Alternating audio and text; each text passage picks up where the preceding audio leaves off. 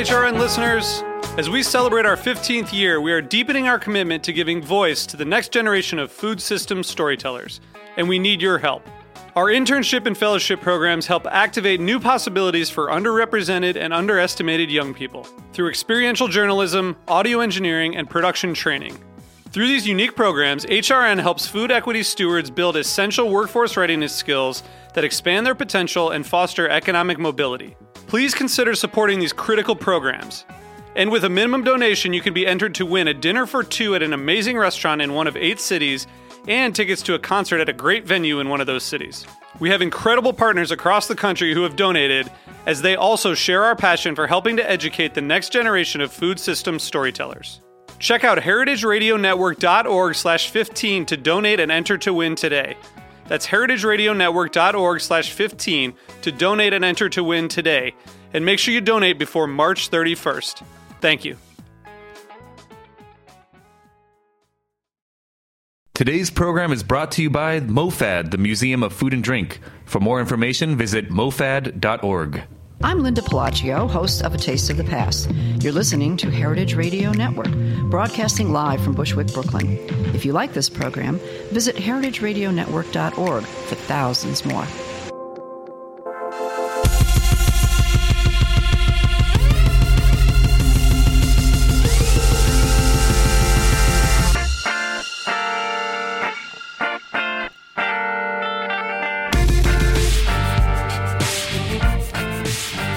And welcome to the Food Seen on heritageradionetwork.org. I'm your host, Michael Harlan Turkel, here today with Kristina Gill of an amazing book, Tasting Rome. But even more amazing is, is your life and career. I've, i got the longest um, in depth bio email from you when I said, I want to know a little bit more about you where you came from, why you're interested in food, in photography, and uh, I don't know how many paragraphs it was, but it was like the length of an intro to uh, this cookbook. It was, it was really fascinating because um, I've known your work and your career for quite some time through Design Sponge in the kitchen with Grace Bonney, um, and I've admired your work. And this is the whole package right here. You not only get to photograph, but you get to um, profess your love of, of Roman cuisine. Yeah, it was um, the the introduction or the to answer the questions in your email. I confess I was in the airport, so I had a lot of time to kill. Um, but yeah, I was really happy with the book because it does kind of combine everything. It's the recipe, the development of the recipes, and then the photography, and it was really really fun. Yeah, you were just telling me that this project kind of morphed. Uh, it changed. The proposal kind of took shape eventually, but it initially started because of cab rides. Yeah, so for work, my regular job as a humanitarian food assistance advisor, I have to go to meetings which are about an hour away from my office and well, it's an hour there and an hour back, so I spent a lot of time in cabs and I'm always really curious to talk to people, and I thought, well, what can I do um, to s- test whether or not it's true that Romans only eat their mother's cooking, f- for example, or their own city's cuisine. So I just started talking to cab drivers about recipes, and over the course of two years or so, they gave me over 100 recipes.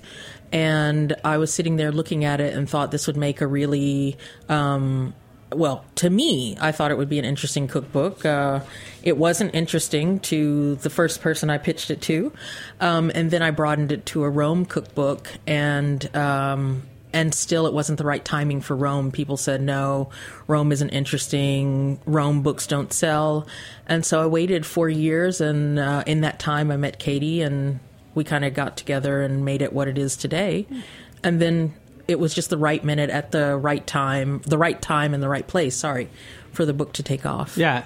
So you talk, you talk about these cab drivers. If you did this project in New York and asked those same people what they cooked at home or what they ate, um, it's so multi ethnic here. Um, did you find that there were you know generational natives in Rome? The majority of the cab drivers in Rome are Roman, and that is why it was a good survey because you don't have many professions like that in Rome where the people are, you know, Roman born and raised. Um, some of the cab drivers in Rome are from Abruzzo nearby and they came in the 50s, so they've been in Rome for long 60 years, long enough to really have adapted their palate to Roman cooking. Um, and that's basically that's basically it. So ninety, I don't think I got any non-Roman. I may have gotten one non-Roman cab driver. Was a very, very, very. Uh, I shouldn't call him very, very old. He was in his seventies from Turin Yeah. and that was it. But everyone else was either from Roman Rome or Abruzzo. Yeah, well, I mean, the definition I think of, of Cucina Romana is migrant. I mean, there were a lot of people that came from the poorer South, uh, moving north, and kind of established that that city's cuisine over time. Um, what established your cuisine for you? I know you're a Southern girl. Yes, Yeah. very southern. Yeah, and you had gardens on one side, Rice-a-Roni, shake and bake.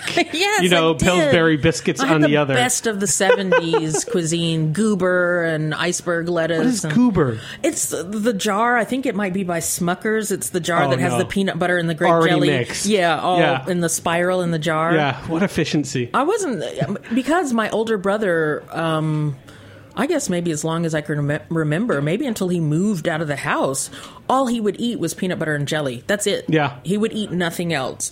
Breakfast peanut butter and jelly, lunch peanut butter and jelly, dinner peanut butter and jelly. I guess having it all in one jar conserves space. We didn't eat that much goober, but Yeah. sometimes we did have goober. Um, it's not. Excuse me, it's not very good. Yeah. So But most of your family's cooking, or at least your father's, came from the backs of boxes and cans. my poor father. Yes. We're not ragging on him too much, but he did his best. He did come, you know, his favorite uh, from the canned salmon was the salmon, these salmon patties, and he was really enthusiastic about that. I think maybe there was like a, a Velveeta cheese box that had some sort of ground beef casserole that he made with, you know, green peppers, bell peppers, and stuff in it. Um, but I guess I didn't really start my own cooking. Oh, and I, I also told you about my grandmother in the summers where we had to go um, to go gather fruit in the backyard. That was we were it was indentured slavery, I guess Yeah. you could say. um, the the prever- preserves that were made were good, um, but I didn't really start my own cooking until er, my last year at school, and I didn't have eggplant until my first year of graduate school when I was in Bologna. So Yeah. you know, I'm like I was already like 22 before I'd ever had eggplant. So it's, it's, a fascinating to have a new fruit or vegetable in your life this Yeah. day and age because we get exposed to so much. But you went to Stanford not for a culinary degree at all. No, no, no. I don't even know if they offer that.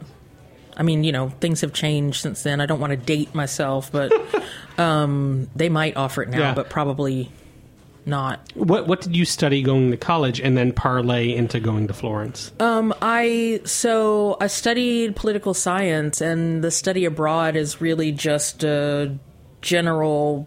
Um, I think you could do art history, uh, political science with a European focus um, in the Stanford and Florence Center, and I did a year of that, one quarter in one year, and or and two quarters in another year, so sophomore and junior year, and then I went to graduate school at Johns Hopkins SAIS, so I did a year in Bologna, which was you know different cooking even then. So I had a, a family in Florence. The first family I stayed with, she really loved Thailand oddly enough, and I only ate Thai food when I stayed in Florence. And then when I moved to another family, they were Tuscan and grew. She grew up in a rural family, and so it was. Her mother would give her the chicken from the farm, the chicken um, broth, which was really fat fatty chicken broth, which is the best chicken broth ever.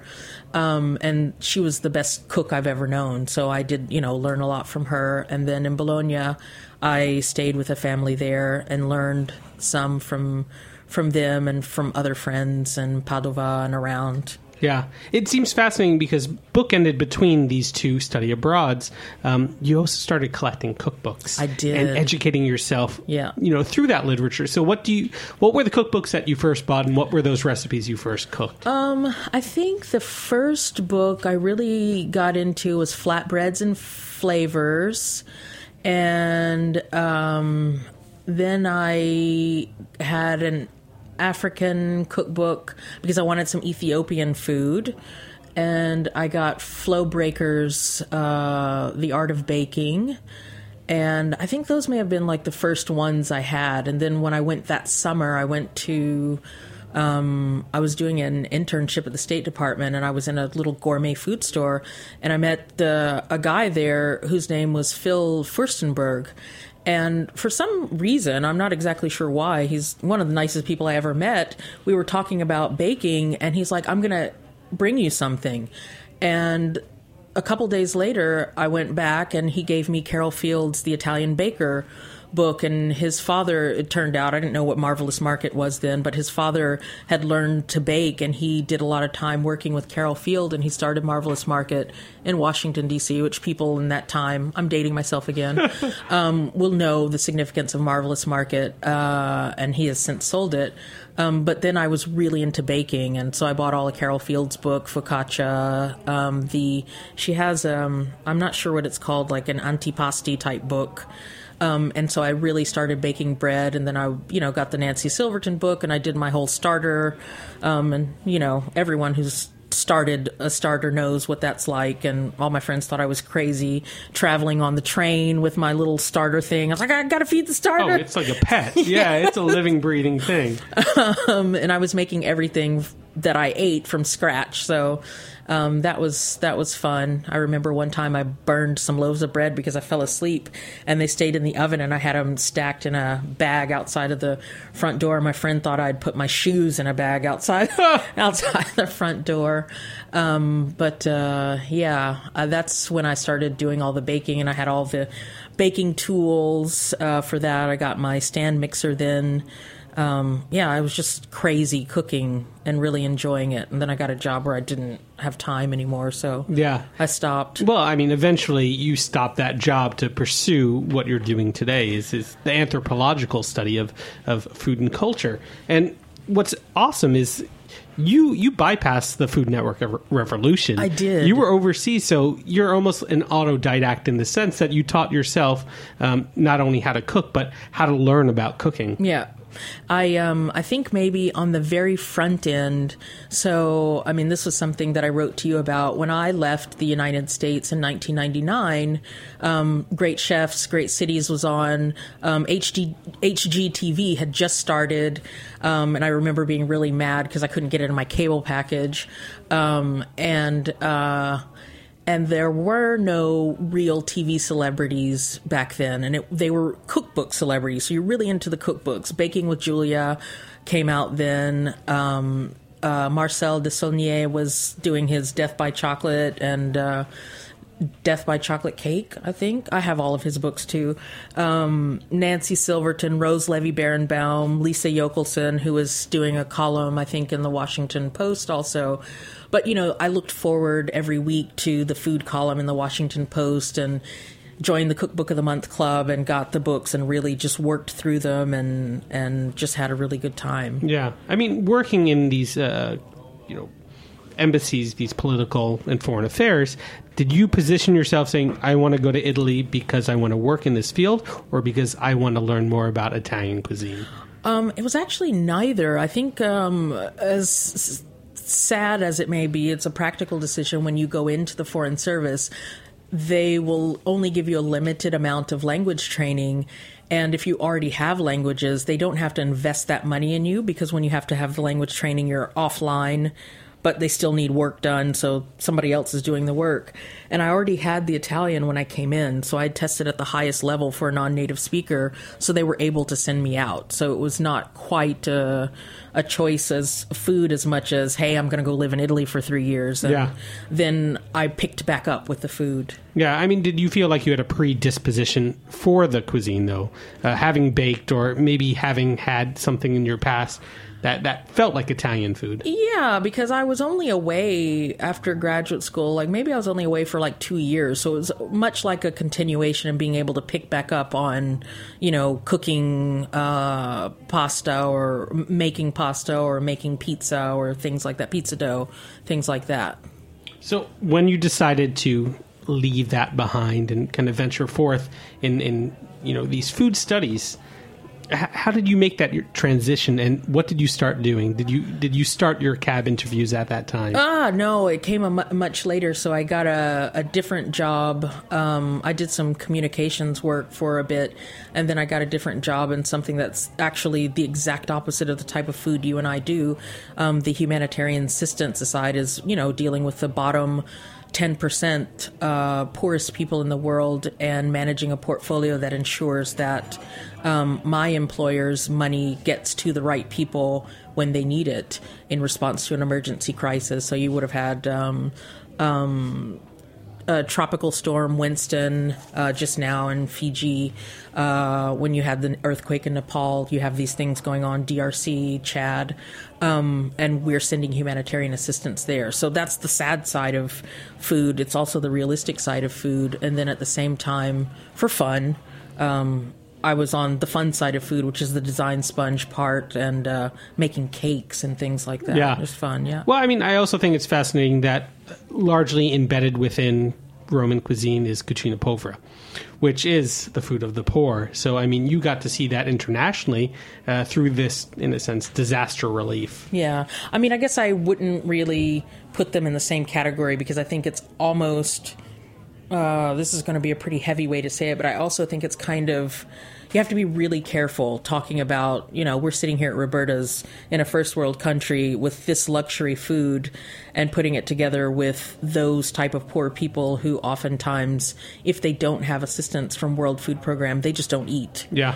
Um, so I, I really do keep it separately, but it also makes me appreciate much more um, being able to work with food and have that what I consider a luxury to work with food and to choose what to eat and when to eat it. Well, we're going to take a quick break, come back and talk about In the Kitchen With, which is kind of the amazing um, you know juncture where you got to do exactly that. You've been listening to the Food Seen on heritageradionetwork.org. We'll be right back.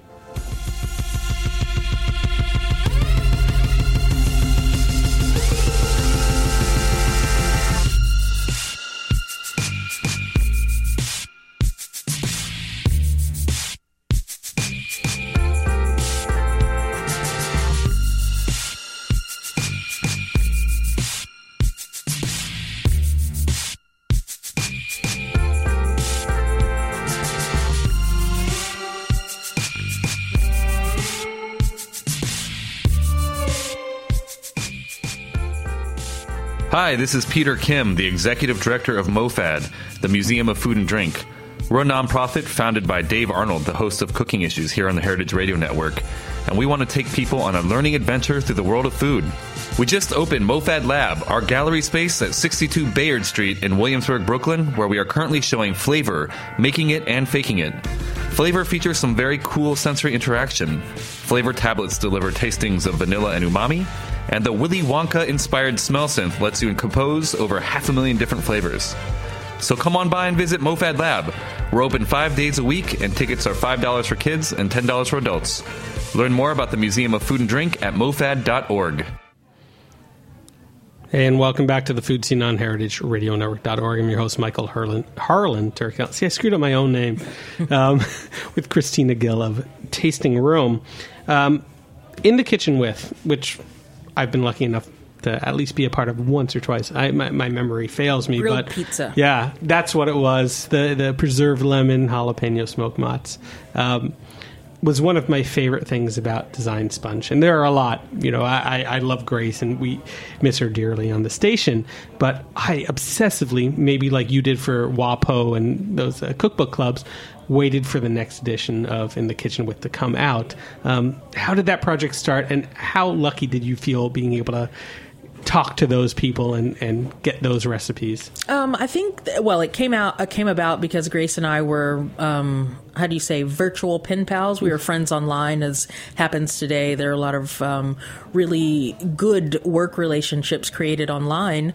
Um, and I was just coming up with ideas. I mean, not affiliated with the site at all in any way, and just said, hey, how come um, or why don't you have a column that has the recipes of your favorite creative professionals. And she said, That's a great idea. Why don't you do it? And I started to do it. And it's evolved a lot since then. Um, in the beginning, you know, we had Camilla Engman, um, Lena Corwin has been on several times, um, and people were doing their own drawings and own photography. And it was really, um, it was really personal in that sense. And when we uh, had to transition to kind of keep the content and the visuals the same across the um, across the site, then I had to start had to start learning more about photography, and I had to learn to shoot it myself. And so that's how the photography side of it started. Yeah. Luckily, there was this guy named Matt Bites at the time. Yeah, yeah, Matt and I had already um, been friends, um, or I had made friends with Matt, and he's like, "Okay, why don't you come out to my studio, and I'll help you." So I flew out to Long Beach two years in a row. Um, and we worked through things in the studio, and I absorbed a lot, and I kept working. And you know, even to this day, if I get stuck on something, he will send me a diagram and say, "Okay, light it this way," or you know, put your scrim here, or uh, flags here. And so he's still uh, very, very present in my life. I mean, he's my best friend. Yeah. So, yeah. So, I mean, all this gave you a template for tasting Rome in, in a way that I don't feel like, uh, you know, so many people are unprepared doing their, their first cookbook, and you were just wholly prepared for this thing. Very much. So ready. Um, how did you start, and who did you go to? Because what's amazing is it's not only recipes about Roman food, um, it is the best people making that Roman cuisine at the time. It's contemporary. Yeah, so for Tasting Rome, um, obviously I had a visual idea of what I wanted because a lot of that was from those cab rides across Rome where I go through the center of Rome and then get out to the periphery, which I consider, you know, the real Rome, not the beautiful postcard images, but, you know, really where most Romans live. And I wanted something that was kind of gritty in the photography um, and um, in the food. I think, you know, once someone has a style of photography, it, that's what it is. So the food is shot in my style. Um, but for the recipes, it actually worked really good, very complimentary because I developed recipes. You know, I did half half of that and developed the recipes. And Katie has a really, really strong knowledge of all of the restaurant owners and people doing the food. And so she was able to get recipes from these people for her half of the book. And, you know, she is out eating and she knows where the best exemplars are of carbonara, gricia, cacio e pepe. So she knew exactly where to go to get those recipes. Isn't that all Roscioli? Uh, well, uh, Katie has very clear views on that. Yeah, yeah, like yeah. what what the best dish is um, in each category, and I think the Roscioli is the matriciana in the book. Yeah. And um, yeah, that's that's the one that she wanted in the book, and so we've got that there. It's so funny those those four pastas that we just mentioned are such slight iterations of each other, but they're so distinctly different. Yeah, very different. So your carbonara has egg, but your gricia doesn't, and uh, the cacio e pepe she has there, and um, you know, I for me, and you know, this is a defect of mine. I really think you need three arms to do the cacio e pepe to really do it right. Yeah. Um, you know, to keep the spoon going to get everything creamy. But uh, people have been having a lot of success with the recipe, so Yeah, no, I'm certainly making cacio e pepe is one of my favorite, and we have the cacio e pepe and carbonara revolution where it, it finds itself outside of just that pasta dish. You know, people are cacio e pepeing things. Yes, everything. Yeah. The suppli, which we have in the book, um, sandwiches. They have something on the menu here. I thought was a cacio e pepe, Yeah. but it wasn't under the pizza column. I wouldn't doubt it. I can't remember what it was. You know it was really interesting? The suppli, which I think is one of the first recipes in the book, is in a sense a rice croqueta. You know, and I didn't realize how little rice is in Roman cuisine. Yeah, there's almost no rice, Yeah, like almost none. And I always tell people who come to Rome and they look at on a menu and they're like, "Ah, I want a risotto," and I'm like, "Okay, Rome is not the place to eat that. yeah. Uh, so focus on something else." So what? What are the things to eat in Rome? What what are those exemplars? Uh, well, uh, obviously, I, your holy. If it's not a trinity, what is it? If it's four, what is it? A holy. I don't know how you say four. You know, qu- quattro. I don't know. yeah, okay. yeah. Those four p four pasta Quartets, dishes. yeah. Yeah. If you like uh, offal, um, which I call it awful. Um, I'll make you change that. yes, Yeah. well, um, awful. Uh, you should really taste that. Um, pizza Mm. uh, is a good thing to try because you know of the difference between Roman pizza and Neapolitan pizza, and that is another topic that's very near and dear to Katie's heart. Yeah. So you'll find her talking a lot about the in pizzas. Um, and uh, I think just a, a lot of. I'm a big fan of just tasting around when you go to new places and new cuisines, tasting new things. So I would definitely say those pasta dishes, some pizza dishes, um, gelato, uh, and um, you know maybe some of the local wines from the area because those are things that each place you go has different wine. Yeah. What I love is that there there there are newer iterations of very classic dishes in here, and one of my favorites is mozzarella and carrozza. Um, and you have Gabrielle Bianchi blew that up and made an Nduja and carrozza, which Yes. sounds like the greatest grilled cheese of all time. It is. It is so. After I did all the fried stuff in the book, I um, strategically put my fryer at a friend's house and I left it and I have not picked it up Yeah. in a year because I don't want to fry it. But that mozzarella and uh, induja is, you know, it's two slices of mozzarella with the smear of induja in between the slices. Which is a Calabrian spreadable Yeah, salami. spicy, Yeah. and you can put as little or as much. I recommend a lot, and then it's deep fried, and it is so so good. And I almost in developing and testing would mess it up on purpose, so I'd have to do another batch so I could eat more. Yeah, yeah. Uh, you know, on the cover of this book, there there are those fried, um, you know, uh, squash blossoms, which I, for one, have never been in love with. But just looking at this and reading this head note, I'm, I'm more than willing to give another chance. And why is that the cover? Why is that emblematic of Rome? The publisher Aaron had a very very clear idea in his head what he wanted for the cover. And you know sometimes people have different you know you try to get to a solution. Are we going to do a line drawing? Are we going to do this? What sums up rome? And that was it it was either the fried ones or um, pan fried with mozzarella inside and actually they almost chose the pan fried with mozzarella image and i did a behind the scenes on design sponge where i show the other image but that's what he wanted Yeah. and um, and i think it came out really great Oh, it's stunning. And again, having been to Rome a few times, this feels like Rome right here. Yeah. From from the palate to you can almost you can almost smell that too. You know, Rome has this distinct odor is the wrong word. I mean, in certain areas maybe the Colosseum, um, that's special, but it has this. It emanates of these beautifully fried.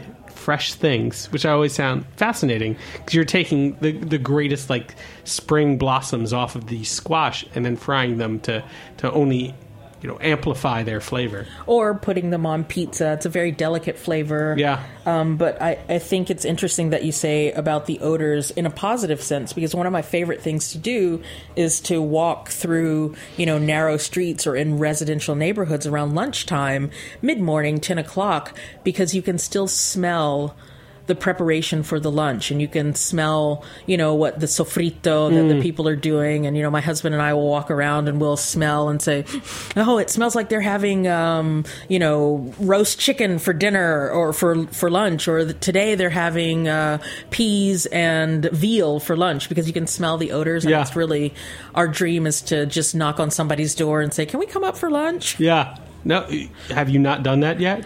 I feel like that's your next book. Okay, I Yeah. did do that, and I did that with this old man in a park when I was shooting for the book. And he said, "Okay, let me call my wife, and I'll bring you over." And my husband pulled me back. He was like, "You cannot go over to a stranger's house for lunch." And I was like, "Why not?" he just invited me. Yeah. So I didn't get to go. No, I, I feel like Rome may seem closed door when you're walking through these things because you don't see a lot of people on the street during lunchtime because they're in eating with their family. I think they'd be so welcoming. I'm going to try that Yeah. the next time I go, and I, when I do, I will let you know about it. Yeah. I mean, my people, the Jewish quarters, um, I feel like I can get away with walking in there a little bit easier, but again, with that with that smell in the air, what I love about that area is is all the vinegar. You know, I'm a vinegar nut, Yeah. but a lot of the things, a lot of the fish have uh, Oh, yeah, strong vinegar. to them. Or what is the dish you have in the book with The concia, Yeah, the- with the that's fried and fried then- marinated zucchini. Yeah. yeah, and you smell this like uh, kind of sweet and sour in the air in that Mm. area, which is just it's bewilderingly amazing. Yeah, um, that is a really good dish um, to put on a sandwich, for example. And I think maybe uh, I can't remember, but I think uh, Katie does recommend that uh, on that recipe to try it out as a sandwich. Yeah. Well, porchetta obviously can be had on its own, but is is I feel like a very um, emblematic sandwich of Rome itself. Very much so, because the Ariccia, the area right outs outside of Rome, is you hear the Porchetta di Ariccia, and that's really um, where it comes from. The Rome, I guess, the Castelli area. Um, we have the recipe for Vito Bernabe in there to make the roast pork at home, and I can tell you because we made the roast pork. It is so good, and you should have seen us in the studio, really picking over all, especially the crispy bit Yeah. bits. Yeah, it's really good. You know what's perfect for this time is uh, the artichokes, peas, fava. How do you say that term? The vignarola. Yeah, it's such a beautiful thing just on its own. It's a stew of spring vegetables, Yep. but as pasta, I, I can, Exactly. It's just an amazing, amazing thing that I feel like signifies not only this, this birth of spring cuisine, but it really feels like Rome at its at, at its core. It is, and it's funny because when we did that recipe in the studio, I'm a big uh, advocate of peeling your fava beans twice, so we could keep it really brilliant green. And uh, Adam Pearson, the food stylist, said, "Okay, yes," and then you boil your salad as you do. and he came home the next day. He said that was the absolute best pasta condiment I have ever had in my life. So I think if people do try it, make a bunch and have leftover for pasta, and it's really good. Yeah, I know. It's funny going to the green market and picking over these things and like, oh, I can. They're very temporal. I'm going to serve them tonight. No, this is something that you want to stow away and have spring all year round. Yeah, yeah. Another amazing recipe um, is brutti ma buoni.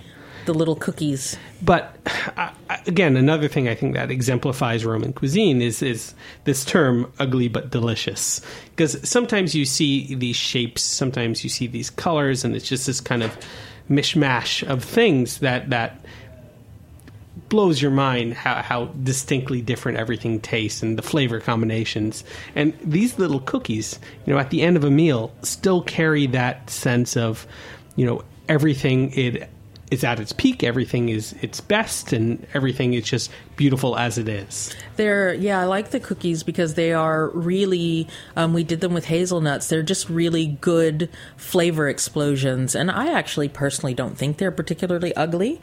Um, but uh, that's the name for or a lot of cookies that don't have a particular form or shape. Yeah. Um, and I really do. I like those cookies as well. I mean, I know I sound like I'm biased. There are some things like uh, tripe that I'm not a big fan of, um, but generally, I can say. 90% uh, 99% except for the tripe in the, in the book i don't like tripe is really good Yeah. and i'm not saying that because i'm biased i just really had a, f- a good time eating the, the food in the book Guanciale. We'll end with this. Is it better than bacon? Um, it has its place so Very um, judicious of you. It, it has its place. I, I no, I, I think they're all from the same family, and you know, pork is pork, and when it's crispy, when it's good, it's good. But Azienda Agricola Finelli, they make the best one. The guanciale, yes, that is Katie's A plus for for them. Yes, Yeah. So if someone wants to go to Rome and Kristina's not available to take you around to other people's houses to eat lunch, this is the book to get. It is such a wonderful map of not only where to go, but how to understand what you're having.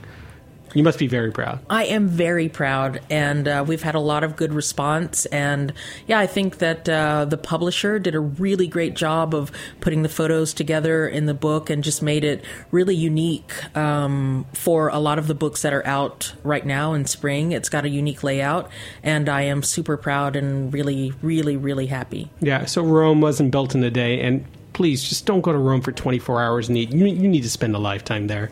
So get Tasting Rome. Check out Kristina's work as well. Wonderful website and In the Kitchen with on Design Sponge. Always a favorite of ours. Um, so many cool things going on, and I'll, I'll see you for lunch in Rome sometime soon. Okay, thank you, and you're always welcome. Thank you. You've been listening to the Food Seen on HeritageRadioNetwork.org. I'm your host, Michael Harlan Turkel. Hoping to have you back here next Tuesday at 3. A big thanks to MoFad for sponsoring. Uh, Museum of Food and Drink is right down the street from our studios and is a must check out. Uh, music by Cookies, as always, and David Engineering. Thank you again.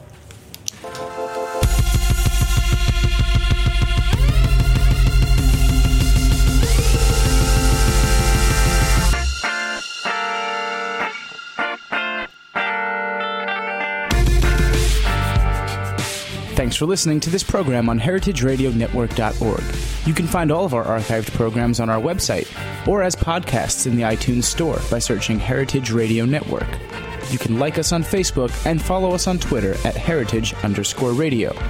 You can email us questions at any time at info at heritageradionetwork.org. Heritage Radio Network is a nonprofit organization. To donate and become a member, visit our website today. Thanks for listening.